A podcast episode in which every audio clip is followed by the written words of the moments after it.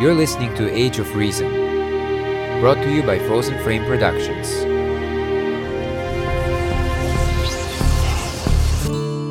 Will we ever understand this complex genius, this visionary thinker? Will we ever get this close again, uniting the forces of our universe? Hey everyone, and welcome to another interesting episode of Age of Reason. Today is episode 45. I'm JC, and uh, it's April the 19th, 2019. Today I'm going to be talking about the state of climate in 2018, and it was an article published at the end of March of this year. So, of course, it takes time to collect all the data. Let's jump straight into it. All right, so this is the article, and uh, it's the state of the climate in 2018. It was posted, uh, like I said, at the end of March, and it comes from the World Meteorological Organization. So I referenced it in the last show, so you know I don't want to sound too kind of mean or arrogant or anything like that, but people really have to start watching all my shows because there's a lot of information that I say that I don't want to really repeat every time. So it is related. All my shows are linked. You you'll find a common thread eventually. So please do that. The physical science and socioeconomic impacts of climate change are accelerating as record greenhouse gas concentrations drive global temperatures towards increasingly dangerous levels, according to a new report from WMO. The statement highlights record sea level rise as well as exceptionally high land and ocean temperatures over the past four years. So actually, it's longer than that because we keep hearing about that. It was the highest, uh, the highest temperatures on record for at least a decade. So this warming trend has lasted since the start of the century and is expected to continue.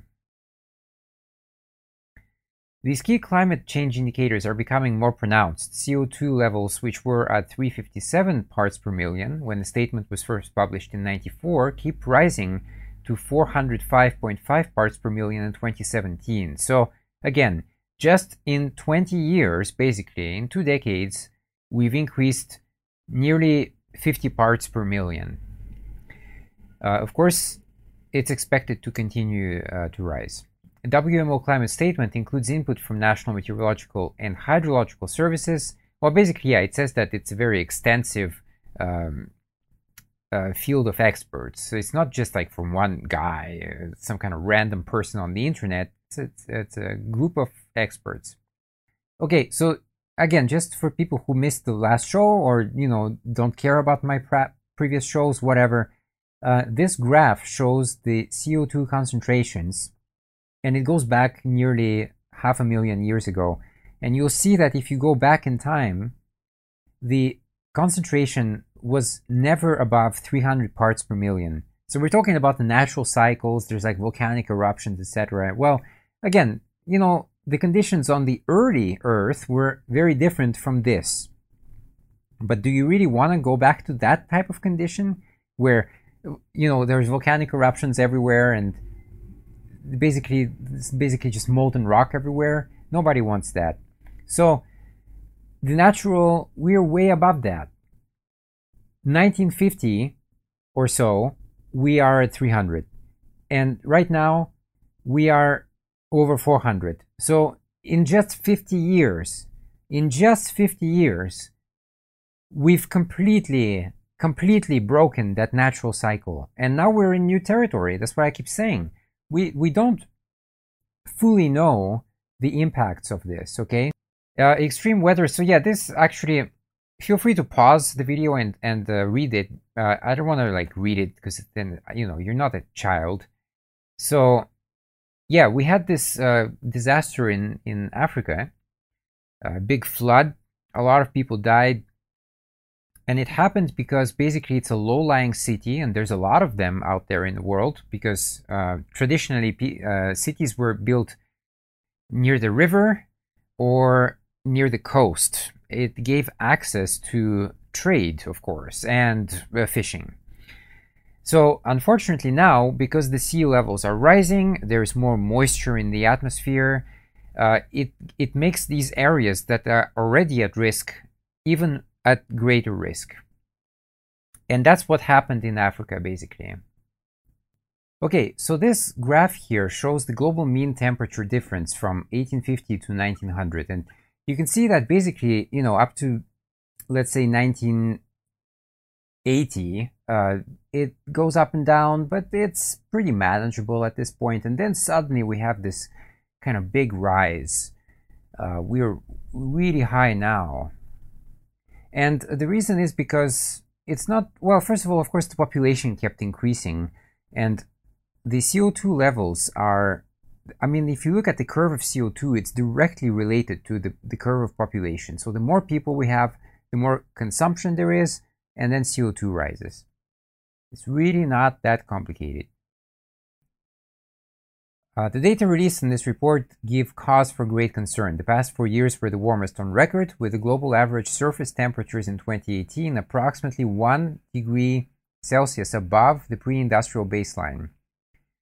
So this confirms the urgency of climate action because we had this report a, uh, uh, a little while ago and it said that basically if we reach 1.5 degree, then the, we're in for major changes, basically. Uh, I, I talked about that in the previous shows, so please go back and rewatch those because I don't want to repeat myself too often. So now we're going to talk about the impacts a little bit. So people say, ah, oh, you know, who cares, right? It's every year just going to be a flood somewhere. It's going to be a fire somewhere. Who cares? Hurricane Florence and Michael were two of $14 billion disasters in 2018 in the US. They triggered around $50 billion, let's say, in damages and over 100 deaths. So again, if you're from a government point of view, then the, the, the human life cost is really not impressive, okay? Because to a government, human beings are just basically expandable resources.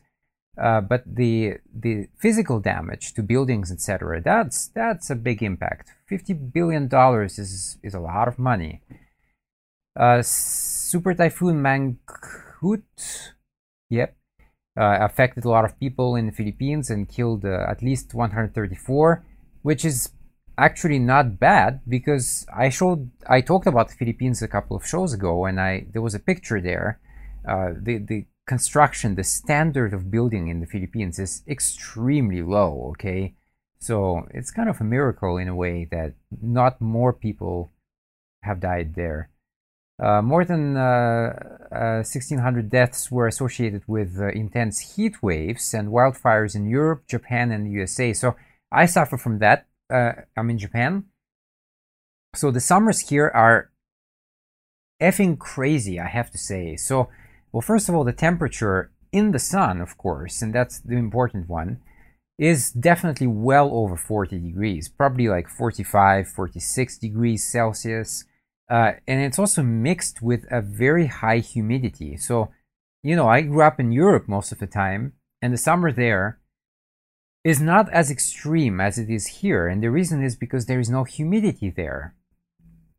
Humidity really messes you up in more ways than one.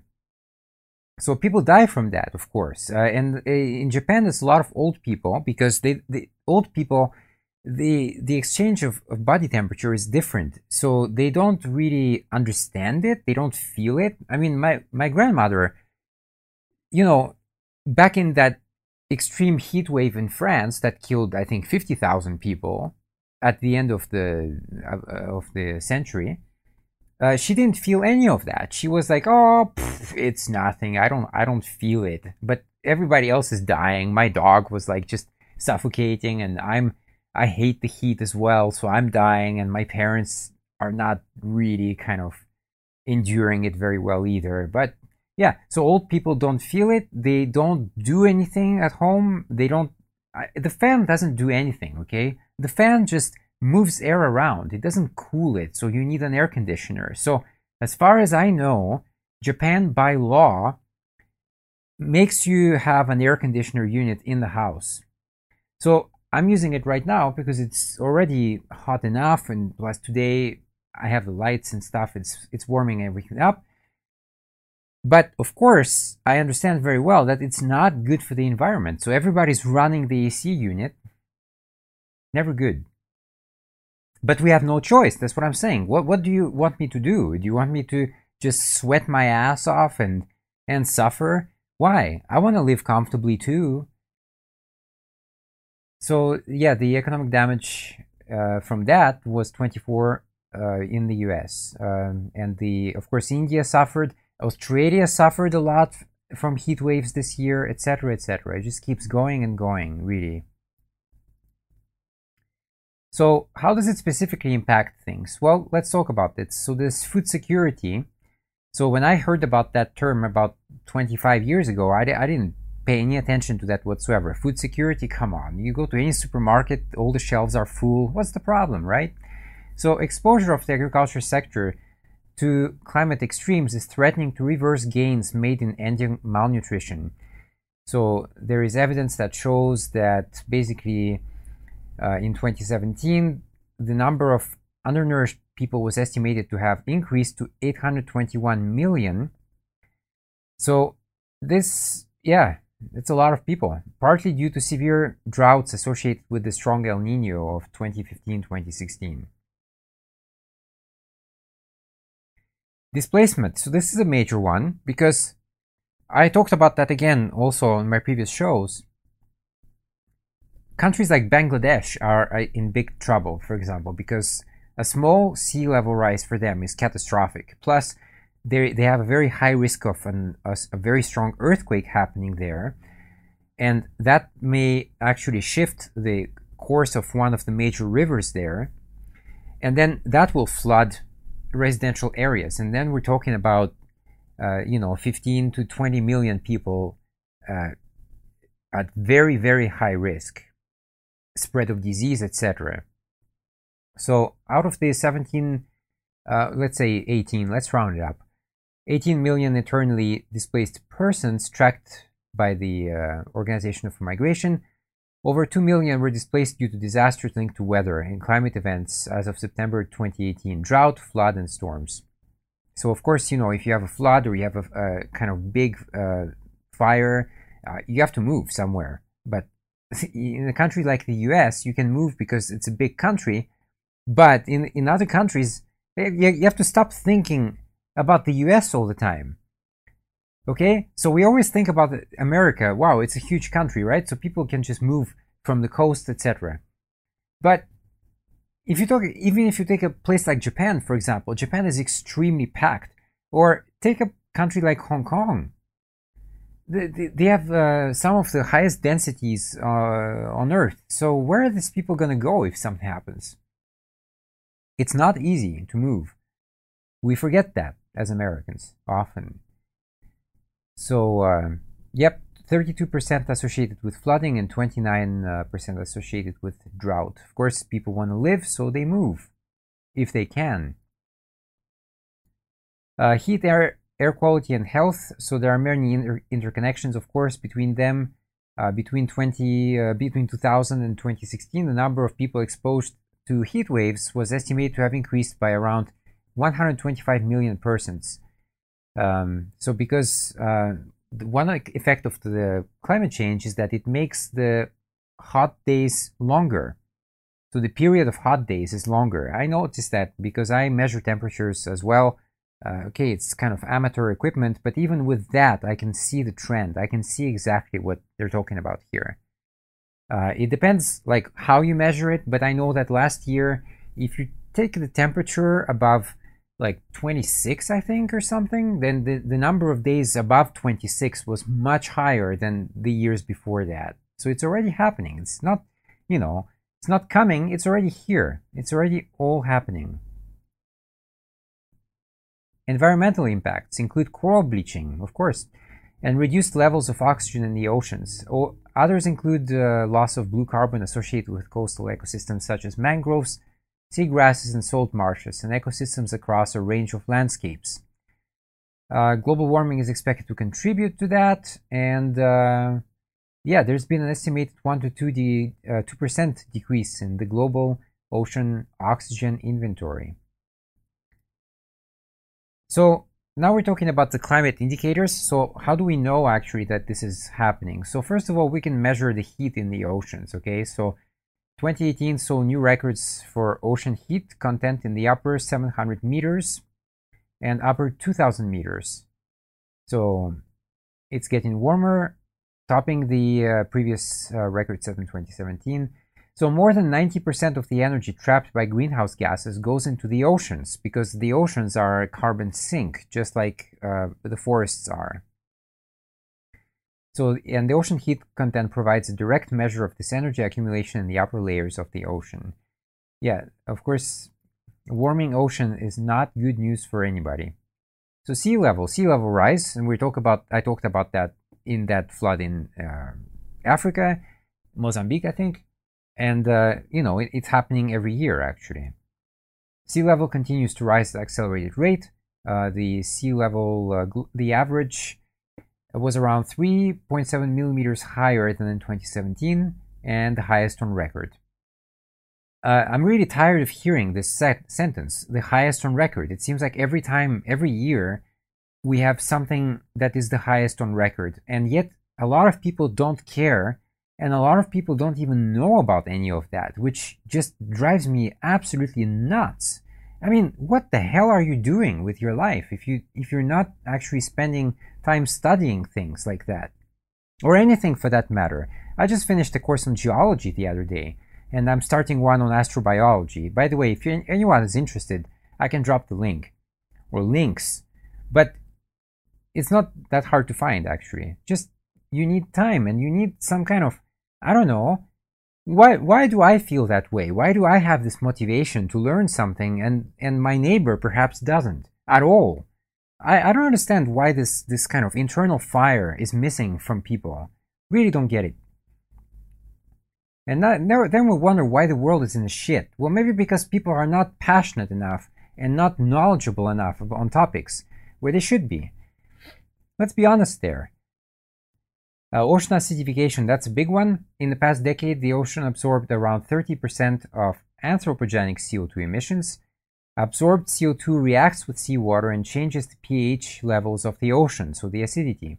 This process is known as ocean acidification, which can affect the ability of marine organisms such as mollusks and reef building corals to build and maintain shells and skeletal material. Observations in the open ocean over the last 30 years have shown a clear trend of decreasing pH in line with previous reports and projections. So, yeah, um, you know, if you live somewhere in the middle of the states, none of that affects you. So you might think that, wow, I really don't don't care about that. I I don't want to spend my tax dollars on climate change. Come on, it's not affecting me. Well, that's not really true either because there was a big drought in the farmlands in the States not so long ago. So that directly affects people even in those parts of the nation. But again, you have to think outside of the US for a moment. And there's a lot of countries that rely on fishing industry to survive. So if the if the fish move away, uh, right now, for example, because I studied this, so I know that in Japan there is certain fish that can be found near Hokkaido, but because the ocean is warming, these fish have to move north. So they're going to go towards the coast of Russia. So now Russia benefits from that in a way, and Japan doesn't. So then what do you do? Then you have to import it, right? And then you spend more money. So it's a vicious circle. You're screwed either way. Of course, there's going to be some losers, but there's going to be some winners as well, but mostly losers. Uh, sea ice, Arctic sea ice extent was well below average throughout 2018 and was record low levels for the first two months of the year. The annual maximum occurred in mid-March and the, was the first was the third lowest March extent in the 79 to 2018 satellite record. The September monthly sea ice extent was the sixth smallest September extent on record. The 12th uh, the 12 smallest September extents have all occurred since 27, uh, 2007, I should say. So that gives you a, perhaps an indication that the real huge impacts really have started happening since about 2007, okay? So there's no real point to analyze many things before that because now we're seeing the really big impacts of climate change. Because we, we pump so much CO2 into the atmosphere and it needs time to build up, you know? It's not just, you know, the next year suddenly the temperature is 20 degrees higher. It's not, it doesn't work like that. It, it's a very slow accumulation, but it is an accumulation. And uh, of course, the uh, the Greenland ice sheet is melting. I have a video on that, which is going to show you after this. So it's losing ice mass nearly every year over the past two decades. The surface uh, mass budget saw an increase due to above average snowfall um, and a near average melt season. So this led to a gain in overall SMB, but had little impact on the on the overall trend. So people, yeah. So I read this thing. So people say that, wow, look at this, Greenland and you know the, the Antarctic or the Arctic, whatever, it's gaining ice. Wow, look, it's it's great, right? But what you're doing is you're cherry picking the data. You're looking at a, a very tiny slice of time, maybe two, three months, four months, something like that. But if you look at, at, at the bigger trend, 10, 20, 30 years, 40 years, uh, you notice that the trend is going down. Okay, so it's net losing 3.6, uh, actually 3,600 gigatons of ice mass since 2002. And I have a, a video here that shows that. So it, it starts, um, yeah, it starts in 2002 actually. Yep. And you can see that it's just going down, down, down, down, down. It, it keeps losing ice all the time. And you can see on the map here, the, the areas in red and sometimes getting kind of dark brownish, uh, that's areas of extreme accelerated melt, okay? So yeah, uh, uh, Greenland maybe soon will actually be green, Greenland. Uh, but it's not good news for us because we need the ice. The ice reflects, it's like wearing a white shirt in summer. You, it's better to wear a white shirt in summer than a black shirt in summer, obviously. Which is why, for example, I absolutely hate what uh, the Muslim countries force on their women because they they have to wear these these burqas which are black, which is absolute torture in summer. I I, I can't really imagine of anything kind of worse to do in summer than to go out entirely dressed in a black suit. So yeah, you want to wear something white because it reflects the the sun rays. So you it's a little bit cooler. Uh, and black, on the other hand, basically absorbs all the heat.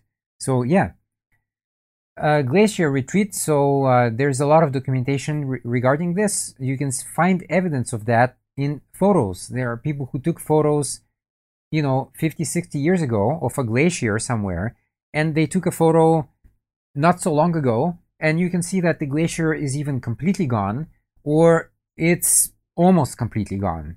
But anyway, you can clearly see the trend that it's not going well. So the glaciers have been retreating.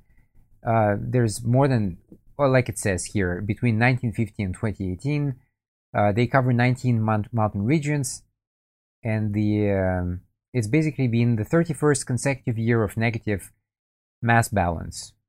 Okay, on that note, I'm going to end the show here. That's all I wanted to cover today. That's the whole article.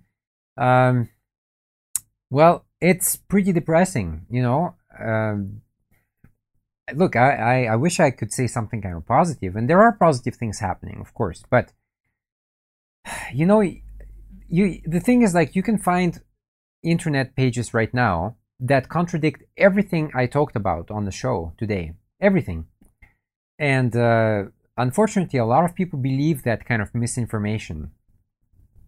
So the internet I, I was hoping when the internet came out, it would be a good source for information and people would be more educated finally. But I noticed that it's not really the case. Most of the internet is porn, let's be honest there. And then, uh, yeah, a bunch of misinformation, fake information, uh, you know, fake experts, etc. Um, and then people kind of believe that. And then we end up in the problem we're in today. Anyway, I just want to give you the reality. So if it's depressing, it's depressing. Let's just have, have to deal with it. Uh, just want to remind people that I have my book out on Amazon.